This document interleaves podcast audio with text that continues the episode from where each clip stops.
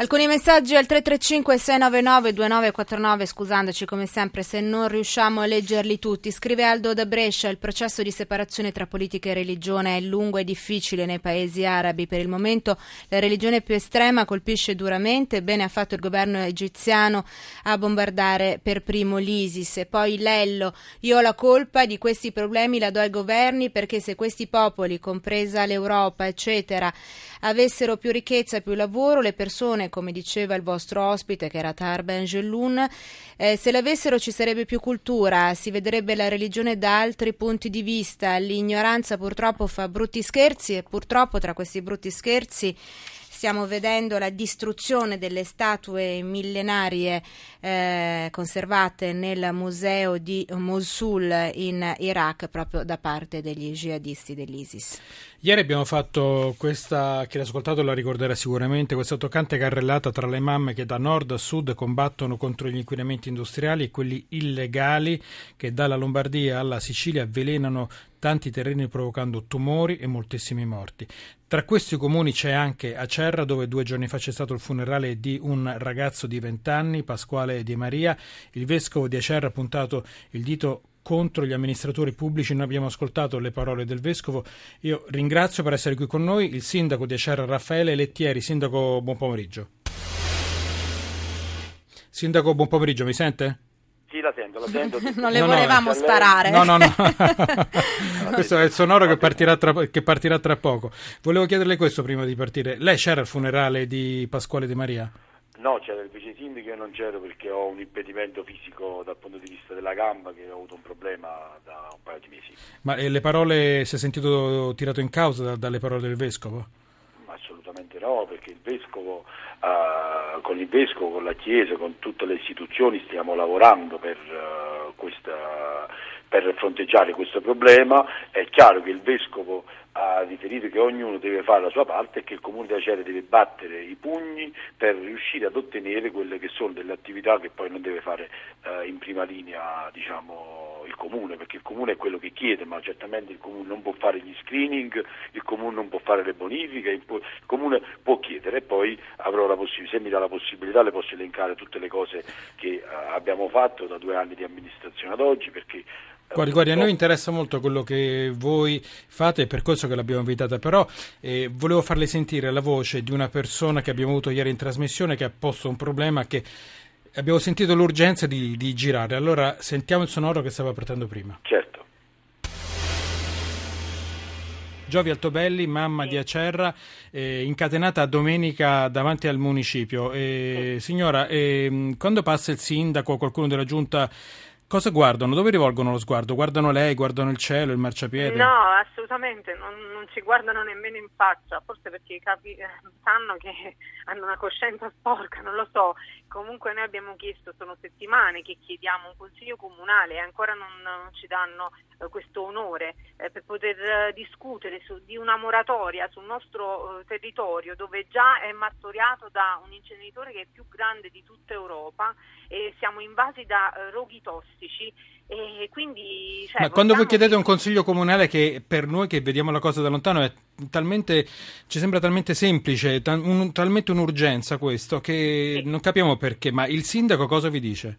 è che non ci sono abbastanza elementi per poter indire un consiglio comunale straordinario per chiedere, eh, cioè per, per fare un consiglio comunale straordinario.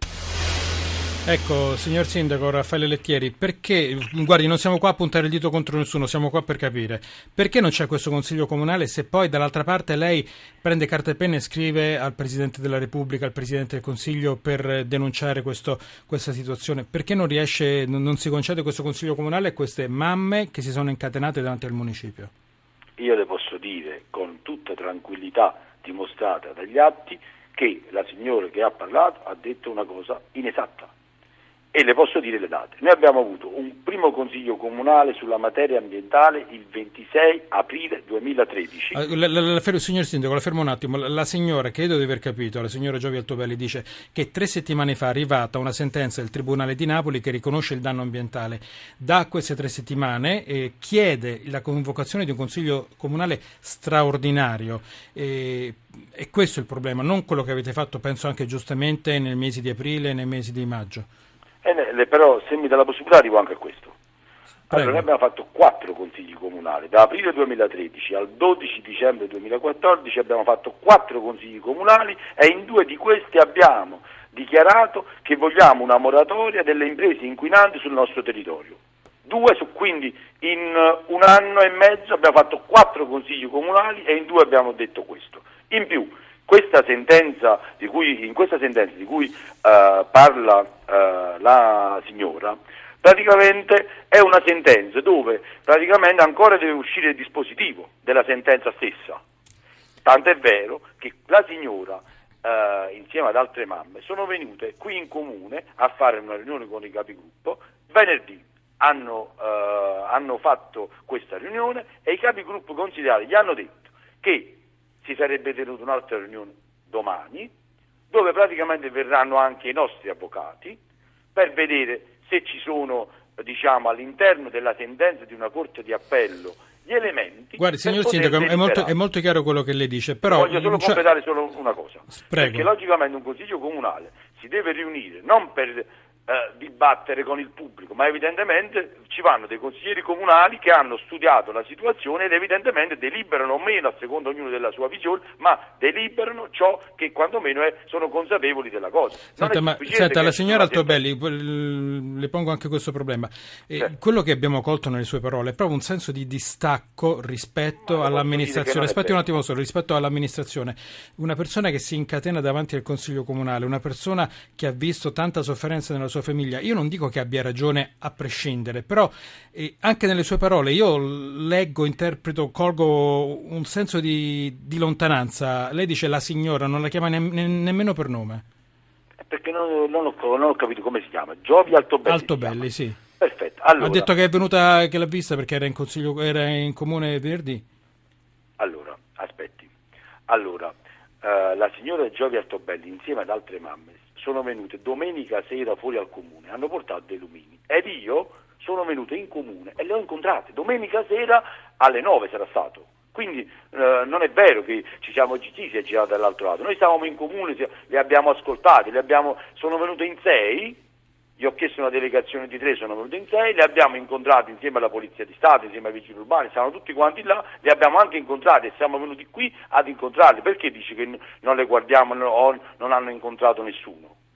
Guardi, io ovviamente non c'ero, io riporto, eh, eh, sa, noi, no, come, voglio allora, dire, noi se, ascoltiamo le parole di... La può, accertare, la può accertare con la Polizia di Stato, io sono stato... No, guardi, non penso ci sia bisogno di arrivare alla Polizia Stato che mi diceva che c'erano le persone fuori al comune e io di domenica sera, come è giusto che sia, sono venuto qui a parlare con la signora Giova Altobelli e altre persone. Guardi, Perché guardi. Si, dice, si, dice, questo? Si dice una cosa, non lo so per quale motivo si dice questo. Guardi. Allora, Sindaco, una delle prime cose che ci insegna la scuola di giornalismo è di verificare le fonti. Noi Faccio non abbiamo vita. modo di farlo perché abbiamo le dichiarazioni che le abbiamo fatto sentire della signora Altobelli e abbiamo le sue. Per noi stanno sullo stesso piano. Quindi non possiamo fare altro che eh, farle sentire al pubblico e poi mantenere, come dire, un riflettore acceso sulla situazione perché questa credo che tutti condividerete, è molto grave e sui passi poi, avanti che ci saranno. Voglio dire, anche, le, che... anche, l'esasperazione delle persone che vivono questi problemi, voi dovete metterla nel conto, voi che amministrate come se fosse un po' una famiglia il comune, tenete presente anche l'esasperazione delle persone. Non, diment- questo, non dimenticatelo. Nonostante tutto, so, li incontriamo ogni volta che ci chiedono di incontrarli. E mi meraviglio che la signora Gioberto Belli e altri dicono di no. Io l'ho incontrato il 12 febbraio, l'ho incontrato domenica sera, perché si dice che noi non le incontriamo? Ma il Consiglio Comunale ci sarà quando ci sono le, le, le motivazioni della sentenza? Allora, già domani, non quando ci sarà, già domani i capigruppo si incontreranno insieme agli avvocati per sviscerare le carte, voglio dire. Domani c'è l'incontro, domani venerdì. Va bene, allora la buona volontà dell'amministrazione ce la sta certo. annunciando, eh, speriamo che eh, anche il dolore e la sofferenza di queste mamme trovi eh, qualche balsamo a breve. Io non posso fare altro, noi insieme a Francesco, che augurarvi buon lavoro e naturalmente più avanti torneremo a sentirci. Eh, grazie Sindaco Raffaele Lettieri di Acerra, buon lavoro e buona riunione domani.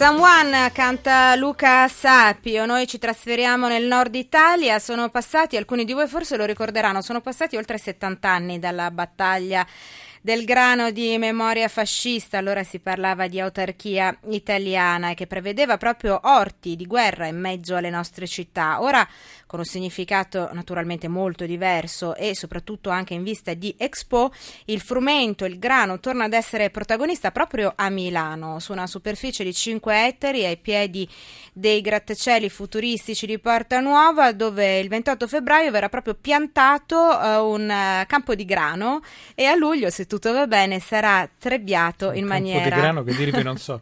in maniera collettiva, magari innaffiato con l'acqua dei navigli che magari nel frattempo decideranno Eh di scoprire, giusto. chissà. Intanto io saluto Kelly Russell, direttore della Fondazione Riccardo Catella. Eh, buon pomeriggio, direttore. Buon pomeriggio, grazie. Anzi, direttrice, senta, ehm, direttrice Russell, allora, che ruolo ha la vostra eh, fondazione e che cosa ha mosso questo, eh, questo bel progetto? La Fondazione Riccardo Catella ha la sede proprio nell'area di Fortanuova e noi ci occupiamo di territorio, ci occupiamo di cercare di creare momenti, di creare prima di tutto spazi pubblici, aree verdi e luoghi dove i cittadini possono frequentare e stando bene nella propria città. E abbiamo mh, fatto questa collaborazione con la Fondazione Nicola Stussardi e con Agricoltura per creare questo momento temporaneo nell'area dove ci sarà il futuro parco nell'area di Fortanuova eh, per poter eh, fa- mh, fare quest'opera ambientale da Agnes Dennis, eh, questa artista americana, dove possiamo piantumare e coltivare insieme ai cittadini questo grande campo di grano. Ma quindi eh, verranno lì da tutta Milano, magari poggeranno la valigetta alla 24 ore, prenderanno la zappa e semineranno?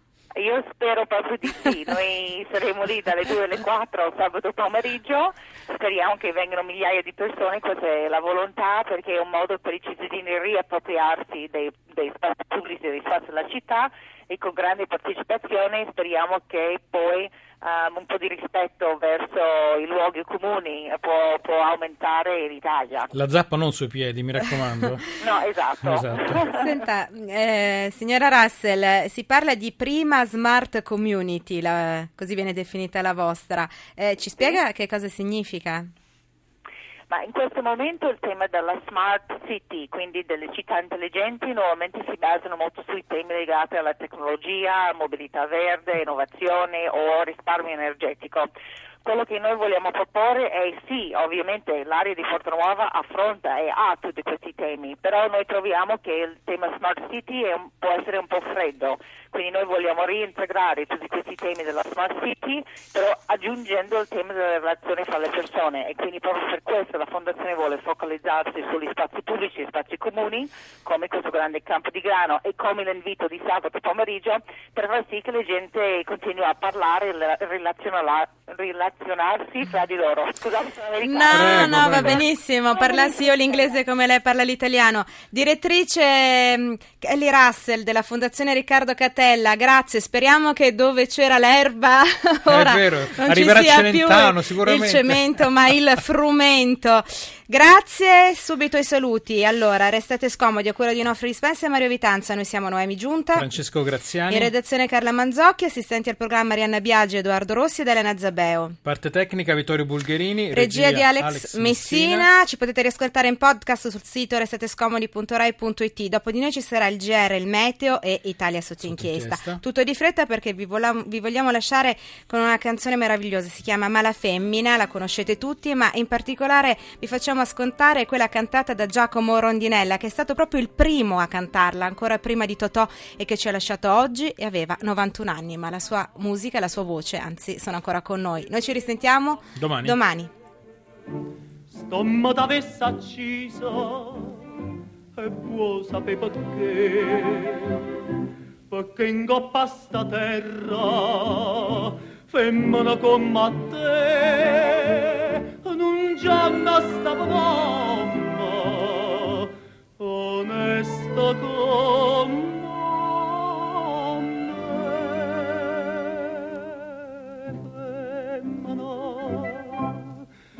sei una mala femmina casto a chi fatta chiagnera, lacrime in